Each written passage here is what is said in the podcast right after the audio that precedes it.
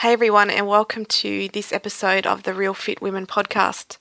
Today I was talking to Jamie Filer, and she was kind enough to share her story of 10 years suffering from anorexia.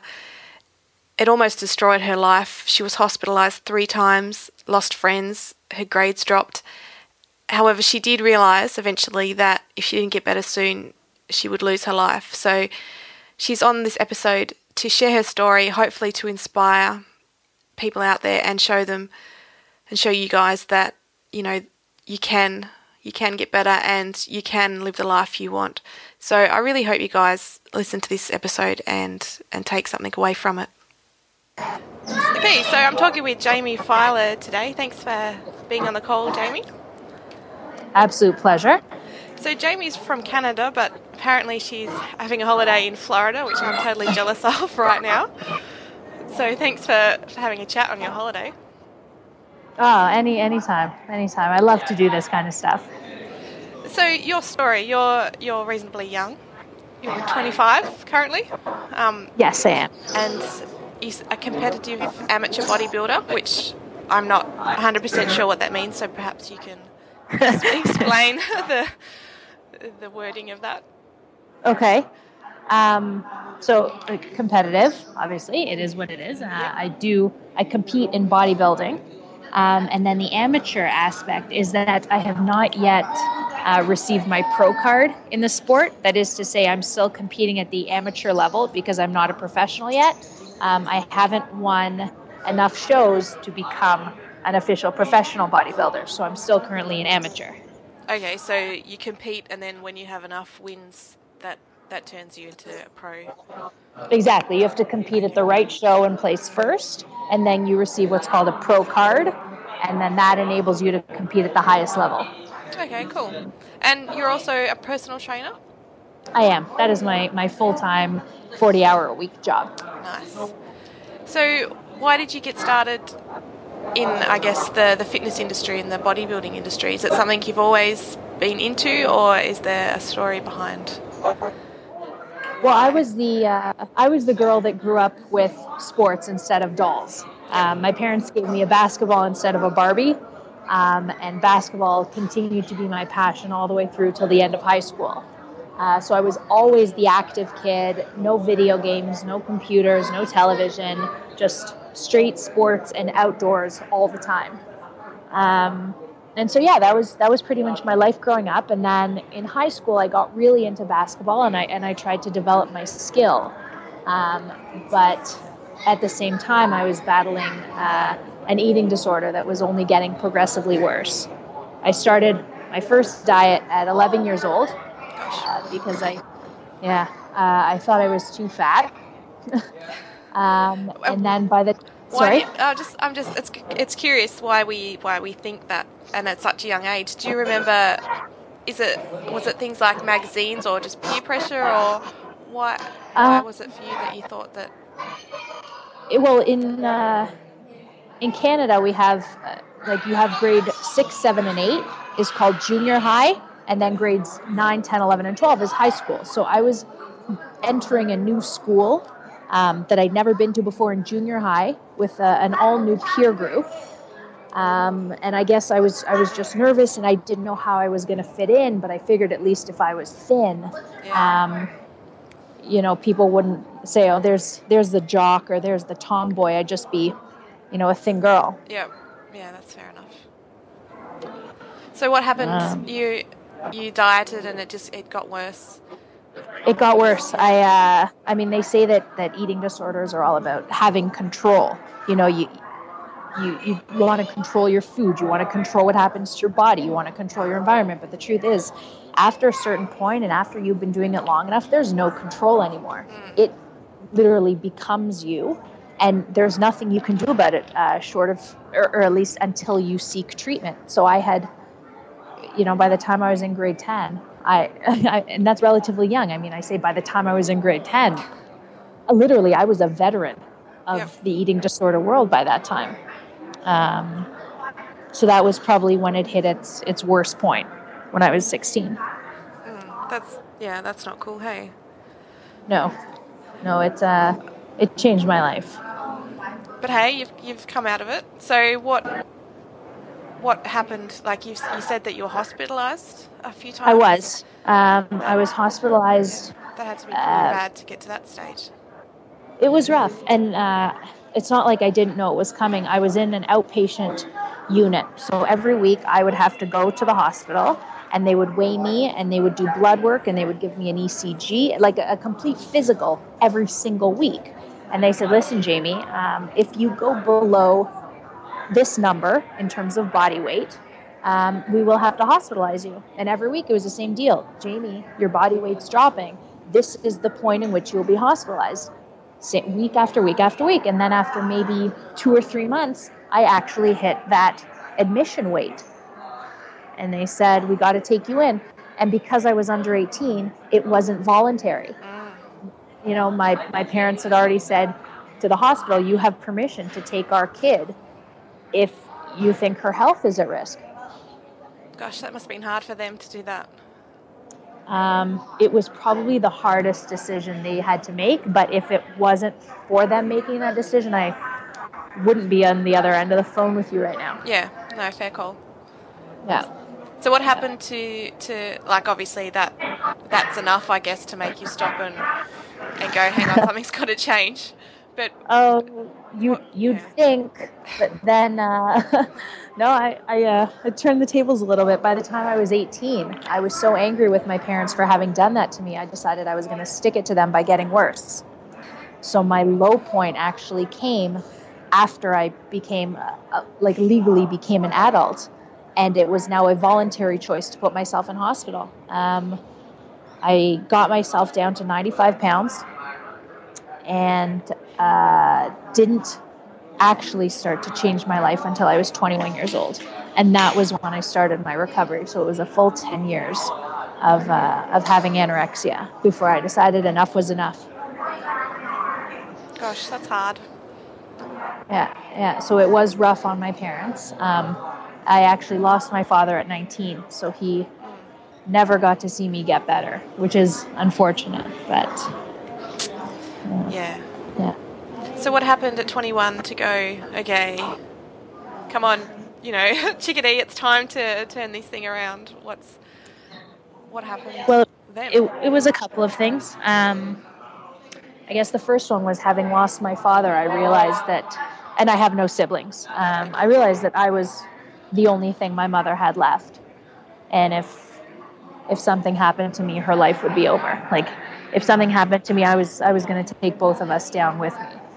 So I, I had to start getting better. The second thing was that, you know, having had anorexia for 10 years at 21 years old, I realized that if, if I continued with this illness, I was going to have had it longer than I wouldn't have had it. Like I would have lived with it for, let's say, 11 years and lived without it for 10 and that was a completely ludicrous ratio. I, I would be able to live with myself. And then the last thing was that i was in i guess first or second year university second year i think. And i said listen university are supposed to be the best four years of your life. After this you become an adult. After this there's no excuses. You get a job you know eventually you find a husband you get kids. There's there's no room for error after university. So i wanted to enjoy the, those four years, and I couldn't if I was, you know, if I had this this illness weighing me down. Yeah, that's a good way to look at it, I guess. Yeah. Is that yeah, especially the the eleven years with and the ten years without anorexia. Right. That's right. I needed I needed the internal and the external motivation. Like if if I didn't do it for myself, at least I could be doing it for my mom. And on days where I wasn't doing it for my mom, I knew that my backup was doing it for myself. So I had both sides of the spectrum there. Yep. And did that once you made the decision, was it as easy as making the decision, or did, was there? It was still, a, I guess, a journey it and a progress. You had, you had bad days and good days and that kind of thing. Oh, always. Nobody, you know, even when you decide to get better, you know, versus being entered into a program or an, adult, uh, like in a hospital or something like that. It's never easy. It's uh, always a very, very gradual slope. Um, and if you make your recovery too steep, uh, you risk sliding backwards, just like a real hill. Um, so thank God I never relapsed. You know, touch wood, it's been five years, yep. and I've been clean and sober without going back. But it was because it took me a full five years to recover. Yeah. So how did you did you recover? Did you is there I, I, personally don't have any experience with anorexia, so I'm not sure how one gets over it. Is it is there, a, you know, like a 12 step plan, or a similar? You know, is it just you tough it out and do what you can? Um, I think it depends which route you'd like to use. Um, I felt, I'm not going to say betrayed, but I felt like the system, you know, the quote unquote system didn't do anything for me back when I was 15, 16 um, and admitted into hospital. So, so I didn't want to use it now that I was an adult. I felt that I had all of the tools that I was going to need at my disposal. I had an amazing system of family and friends um, who were very supportive, especially family. Um, I had an incredible psychologist uh, with whom I worked. Um, and it, because I used a psychologist and not a psychiatrist, in Canada, the difference is that a psychiatrist can prescribe you meds and a psychologist is a doctor who you know you just speak to yep. So i used uh, him every single week for uh, about three years. And uh, that was also when i got serious into bodybuilding. Like that's when the, the fitness industry helped pull me out of the, the depths of hell. Because if i was going to get involved in the fitness industry i had to be a picture perfect model of health. And i had to make it happen in a healthy, gradual way. It wasn't, you know, you when you're five seven, you can't be 105 pounds and say, you know, don't you want to be like me? Don't you want to be as healthy as me? You're not healthy when you look like that. Did you find that to be so? That sounds like you found that to be a good thing rather than an extra pressure that you had to be a perfect model of health. You didn't find that to be extra pressure on you? No, no. I wanted so, uh, okay, so this is a, I mean, it's classic, classic anorexia in that everything we do, we have to be the best at. And if you're going to do something, you go all in, type A, um, you know, do it perfectly or don't do it at all. Yep. So I knew that if I was going to get better, I wasn't going to slip. And if I was going to be um, someone that was talked about in the fitness industry, I was going to do it um, wholeheartedly. And I was going to jump in with both feet and say, let's do this. So it was because I wanted to, not because I felt pressure, because nobody knew who I was. I was I was getting better. It was only once I had recovered and, and my story started coming out that people were like, hey, you know, look at this kid. Yep. Oh, that's good. So, what now? Now you've. Do you feel that it's like it's something that you'll have forever in the back of your mind, or you think that as years go on, you're getting stronger and you won't slip? back into um, old? It's tough because now that I'm I'm a competitive bodybuilder, I I cycle through these phases of on season and off season. You know, there's a period of time where I'm about 20 to 30 pounds below my normal weight. And then after I compete, I know that my weight has to go up, you know, another 10, 20, 30 pounds. But it's all in the name of the sport. Like you, you Okay, so it's never healthy for a female to be sitting at that level of body fat year round. And I know that now, and I've come to terms with that. So I have to be okay with watching my body go from, you know, the kind of bodies you see on stage at a bodybuilding competition to the kind of body you'd be okay seeing on a beach somewhere. And there, there's actually a difference. Um, so I think sometimes the eating disorder plays games with my mind and says, you know, hey Jamie, you just competed. Wouldn't you like to look like this? You know, for the rest of the year. Why, you know, why do you have to take your off season? But then I remember that if I want to be successful at this sport and if I want to live a healthy life, I need to let my body, you know, I need to let my body go a little bit. I need to get a little fluffy. I need to gain those five, ten pounds. Like, yep. so, yeah, that's, yeah, that's it. Yeah, cool. So, what what goals have you got now?